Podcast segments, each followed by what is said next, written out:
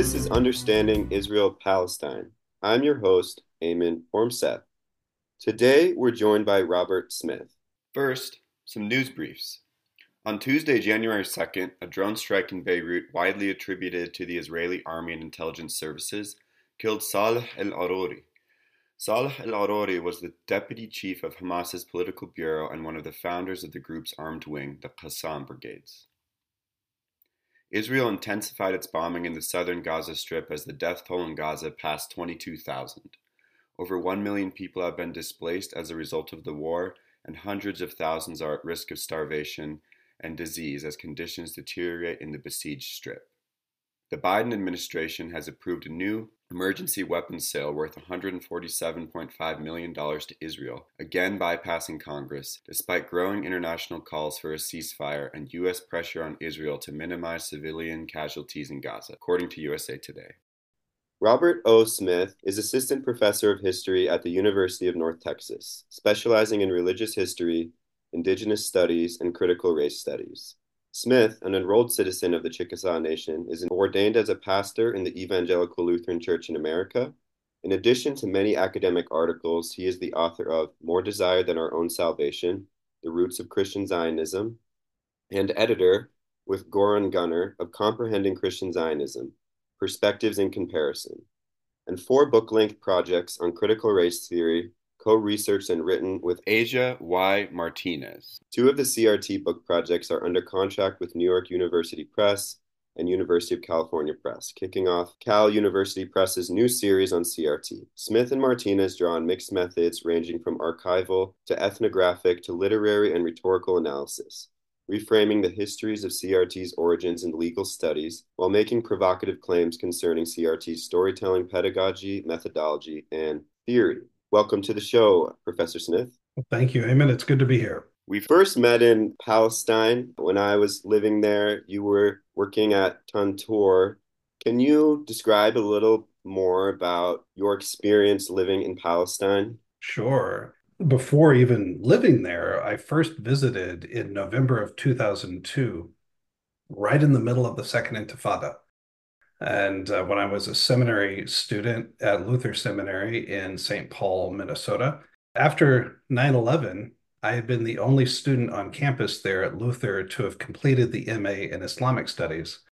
And so when a spot came open for a Holy Land tour, I they came to the seminary and said which student should do this, and, and the opportunity came to me. And so I wound up going to, to Israel and Palestine for the first time then.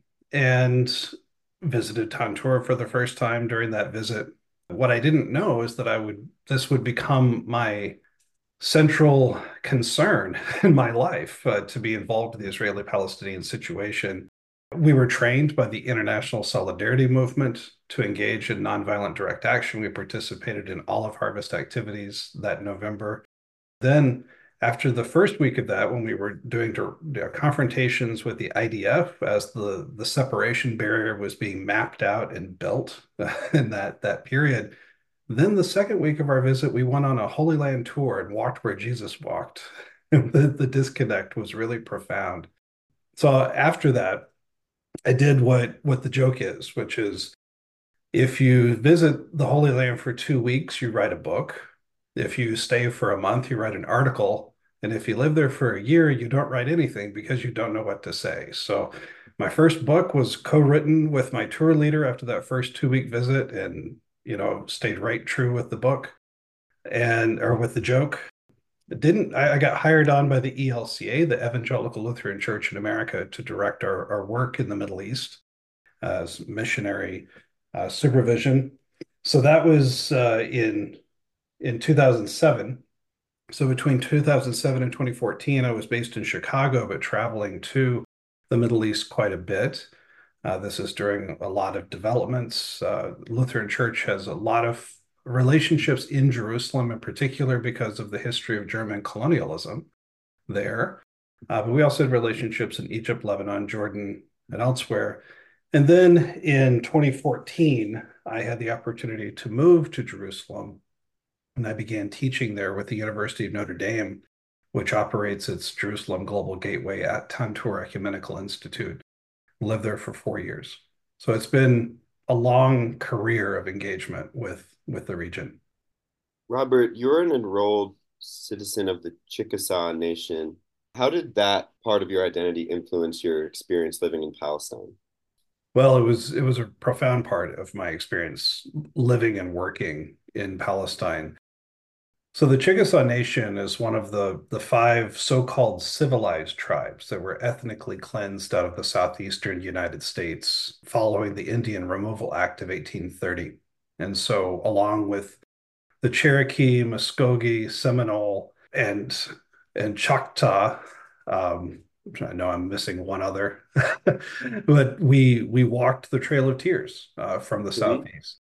Yeah, we we walked the Trail of Tears from the southeast. Uh, our homelands were in in northern Mississippi, western Tennessee, uh, into Indian Territory, what is now the state of Oklahoma.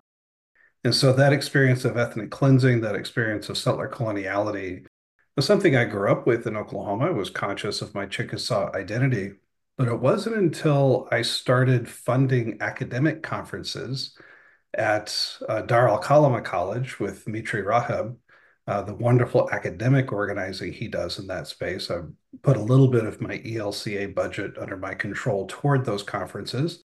And so then I had opportunities to produce academic work that tied Native American and Palestinian experience together from a theological, historical, and ethical framework.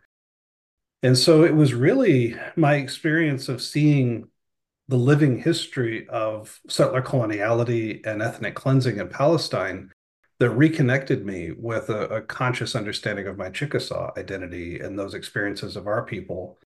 Uh, so now living in northern Texas, so close to the Chickasaw Reservation, uh, I continue to deepen my ties uh, with with the Chickasaw Nation leadership and and uh, people and just being in the land uh, with, with, the people.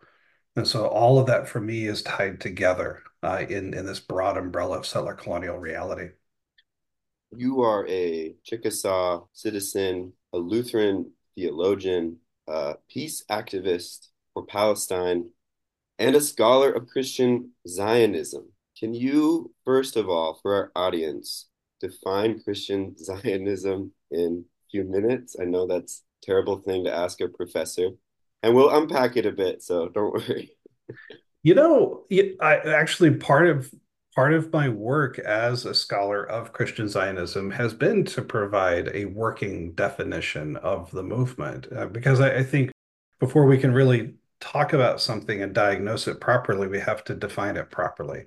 Uh, you can't treat an illness until you have a clear description of what's going on, right? And so the I define Christian Zionism as political action informed by specifically Christian commitments to promote or preserve Jewish control over the geographic area now comprising Israel and Palestine. The importance of the specific of that definition, and that that was the definition that kind of led the American Academy of Religion seminar on Christian Zionism for six years, that definition emphasizes that Christian Zionism is political action. It's not a set of commitments or beliefs. It, it is when those when a set of beliefs, whatever they happen to be, get translated into political action to promote by Christians to to promote Jewish control over that land. And that can come from a conservative standpoint uh, that if you, for, instance, are a rapture theologian, you are a premillennial dispensationalist who wants to see Jesus come in glory on the clouds and that sort of thing, you might be a Christian Zionist if Jews kind of play into that system of belief. If you're Hal Lindsey or uh, the left behind sort of thinker. But also, if you're a liberal Christian who, in a post Holocaust world, believes that Jews need to control that land because of Christian responsibility for anti Jewish teaching and anti Semitism, culminating in the Holocaust, you also might be a Christian Zionist according to that definition. And so it covers both aspects. And, and that utility of the definition, I think, has been very helpful for analysis. So I will say, as someone who studied history as an undergrad, that I think you're making a very important historiographical intervention in defining liberal Christian support for, as you said, Jewish control over historic Palestine as Christian Zionism as well. And I wanted to re- reiterate that because of the wall to wall support we're seeing for Israel's campaign in Gaza right now in the Democratic Party. I mean, there are some representatives that have in- introduced some resolutions, but within the halls of power, I think it's reasonable to say the Democratic Party is a Christian Zionist party. Would you say that's an accurate accurate statement? Um, maybe not necessarily Christian Zionists, but definitely Zionists. I mean, President Biden has been very open about identifying himself as a Zionist, and his own uh, Irish Catholicism would play into that definition, I'm sure. And so it's not just right wingers that we're talking about here. It's not just in this day Trump supporters. In fact, Trump supporters these days have a tendency to be more isolationist, right? And less interventionist internationally against the so called globalists, as Steve Bannon might call them. Uh, that right wing discourse has more explicit anti Semitism woven into it.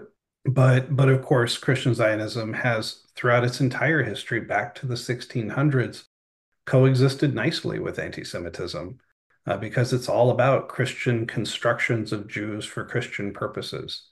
That sort of instrumentalizing of Jewish existence on behalf of Christian purposes is really the, the crux of the movement. And uh, frankly, yeah, is, is on all portions of the US political spectrum.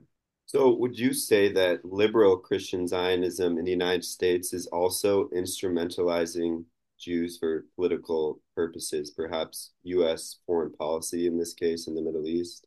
Most definitely. I uh, my my sense is if we so I'm going to step back as an historian just a little bit to reiterate that what I said that Christian Zionism can be traced back to the mid 1600s. It emerges out of a context of anti-Catholic and anti-Islamic Protestant thought, and especially in England uh, that constructs Jews as mythological allies against those perceived enemies. so that same apocalyptic imagination is, is located at the foundation of American identity. So all that theology got carried over by the Puritans, uh, who were the, the settlers in New England, right? And so the idea of America itself is infused with these Christian Zionist Judeo-centric ideas. The result of all of that especially over the past centuries of, Amer- of American development, is that Jerusalem becomes an apocalyptic playground. It's, it's merely a space for realizing Christian fantasies. So there's no real concern for the actual lives of real Israelis or Palestinians, Jews, Christians, Muslims. It's just a, a space of symbolic existence. So at that point, Jerusalem becomes a space of touristic entertainment more than anything else. That's related to it being a site of US imperial purposes, where the United States exercises its prerogatives in the world. All of the exceptional violations of international law that the United States allows the state of Israel to engage in. You know, for Americans who are trained to be consumers of the world, where everything else exists to serve and entertain us, no wonder we don't care about death tolls and war crimes in Afghanistan, Iraq, or Palestine, right? So, from a, I don't think the Democratic Party is at all separate from that American imperial approach to the rest of the world that exists to validate American projection of power. It's maybe distressing for a lot of people who have thought of themselves as nice liberals to realize that no, this project, this ongoing genocide is being perpetrated in your name by your party. And and yeah being allowed to exist and it's not inconsistent with the broad sweep of US policy. Having discussed liberal democratic party support for for Israel I did want to return to a comment you just made about I think John Hagee mm. founder of Christians United for Israel. He is one of the most well-known Christian Zionists in America. I'll let you assess this statement, but many would argue he his theology is anti-Semitic, and he spoke at the March for Israel rally on November 14th. What does this alliance of right-wing again, some would argue anti Semitic forces and pro Israel political forces in the United States tell us about this theology? So, John Hagee's appearance at this uh, rally, this pro Israel rally in Washington, D.C., was something that many people in, in US media picked up on. It was, it was something emphasized in social media. But he was also present at the, he delivered the benediction at the opening of the US Embassy in Jerusalem five years ago. As yeah, I was I was living in Palestine when when he did right. that. So I definitely remember that. yeah, yeah. So was I. I mean, we were there at the same time, and that he's been this presence uh, for a quite a long time. CUFI or CUFI, however you pronounce it, Christians United for Israel, is his organization that was founded as kind of the Christian clearinghouse for political support for the state of Israel, the the the new standard bearer of Christian Zionism the way that organization was first founded was that they had to go around to Jewish leadership, including leadership in the state of Israel, promising to not be a space of proselytizing Jews, trying to convert Jews to Christianity. And once that was accepted as kind of the, the cost of entry, Jewish organizations, including the Anti Defamation League and others, allowed CUFI to exist. Uh, that, so that was kind of the formula don't try to convert us. Yes, we'll accept your your pro Israel work. Well, as soon as this, uh, as soon as Hagee came on the national scene in 2006, the uh, uh, Catholic organizations came out against him because he was rabidly anti-Catholic. Uh, Muslims, of course, know that he's rabidly Islamophobic, and then some Jews are like, "Wait, this guy's also anti-Semitic." But the he in that and all of that he was embodying the heritage of Christian Zionism. My my book actually opens with all of those things happening. That this convergence in his ideology makes a lot of sense, but it also makes a lot of sense, especially from a right wing political standpoint. That uh, yes, this person is around and is going to remain a feature of American Christian Zionism as long as he keeps a non proselytizing form of Christian Zionism at the forefront of US politics. There's a really fascinating photograph of John Hagee sitting on a couch next to Elie Wiesel, uh, the famous uh, survivor of the Holocaust and, and humanitarian, right? And so this um, this image of Hagee as someone who loves Jews, but again loves Jews symbolically, loves Jews for Christian purposes, which is, of course, not compatible with Zionism whatsoever. So I want to stay on the topic of theology, mm-hmm. but I want to shift our frame a little bit and discuss uh, what I think is probably the most hard hitting critique of Christian Zionism, which comes from a Palestinian Christian lens. Someone you just mentioned I think Reverend Dr. Mitri Raheb, another one, Reverend Dr. Munther mm-hmm. Isaac, just gave very powerful sermon in Christmas Lutheran Church in Bethlehem, a church I used to attend on occasion. Can you can you lay out a little bit the Palestinian Christian indigenous critique of Christian Zionism? So I think there there are two layers. One is very specifically Palestinian, uh, where Palestinian Christians see these Christians coming from other parts of the world and invalidating not just their presence in the land, but their very existence. And so that's, of course, deeply hurtful. Uh, when somebody has a theological system that eliminates the possibility of your life, uh, we we need to be conscious of that. Now, if that's aligned with a, a military policy that also doesn't care if you continue to exist. That's a very dangerous situation to be in. So that's where, especially Munther Isaac has been very clear uh, from from his uh, post in, in Bethlehem of making that articulation. Munther is an extremely gifted academic thinker and theologian, historian, in addition to being a, a wonderful pastor in that community.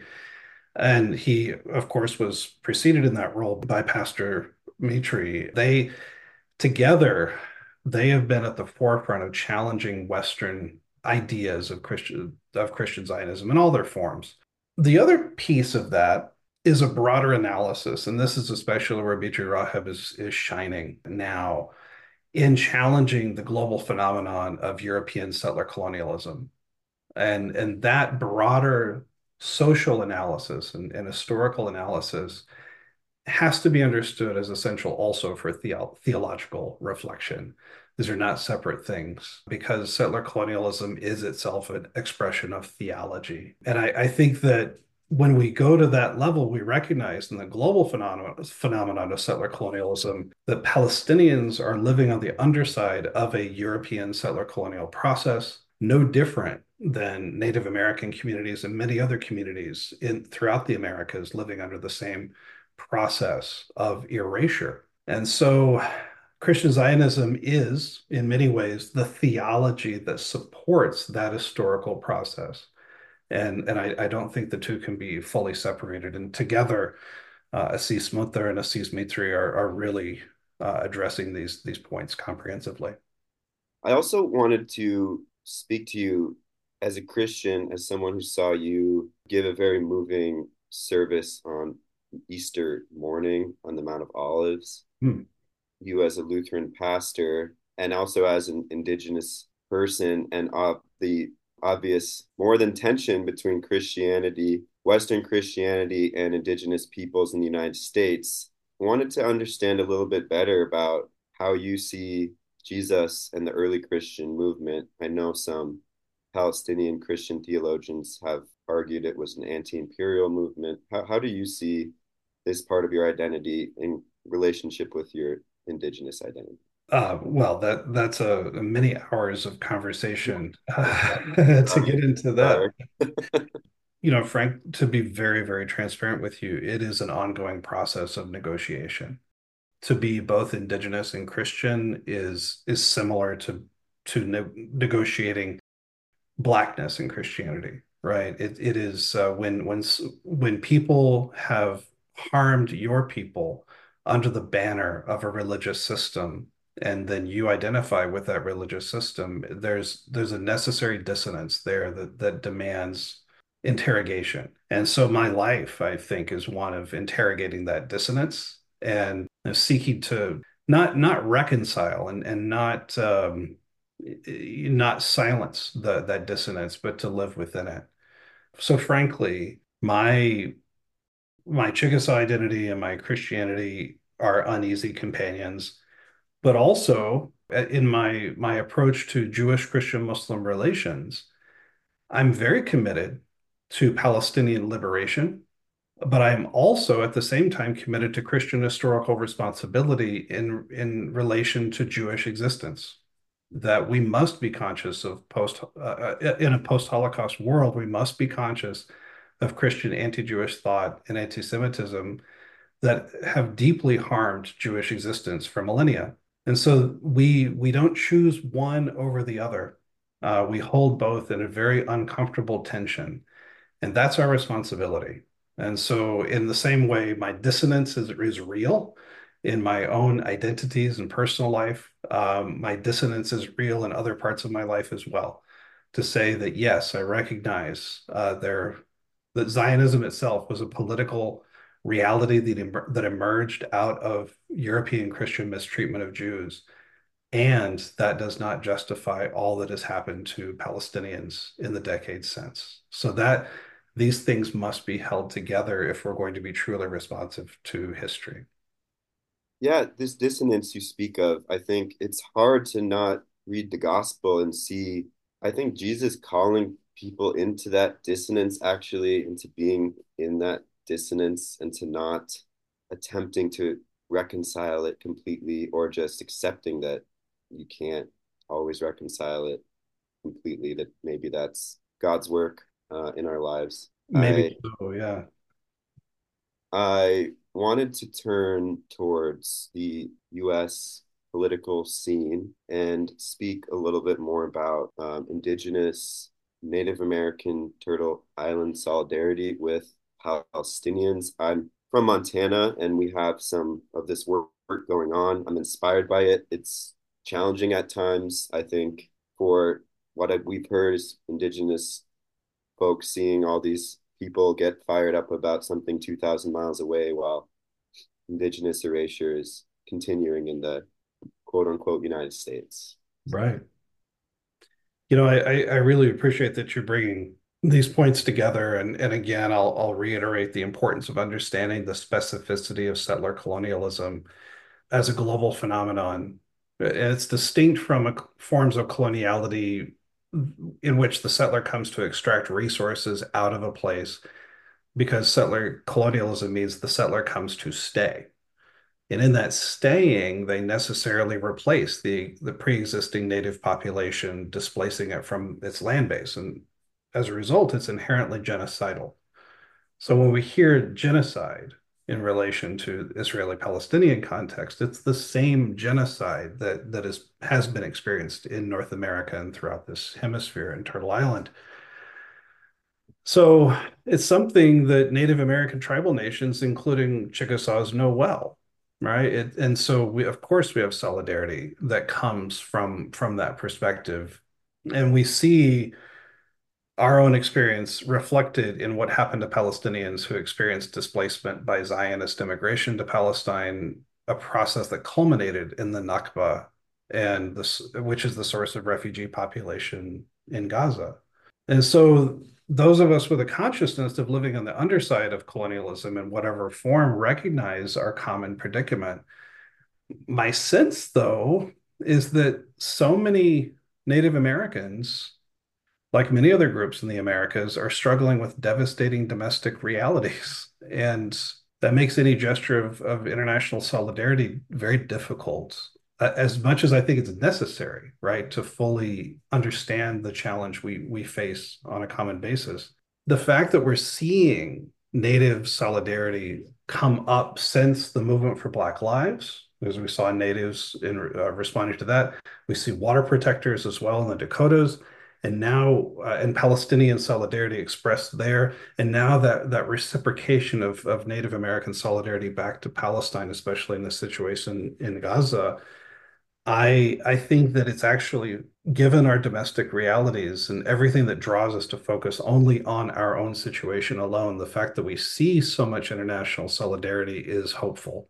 That we are engaging in transnational, trans-indigenous analysis and response.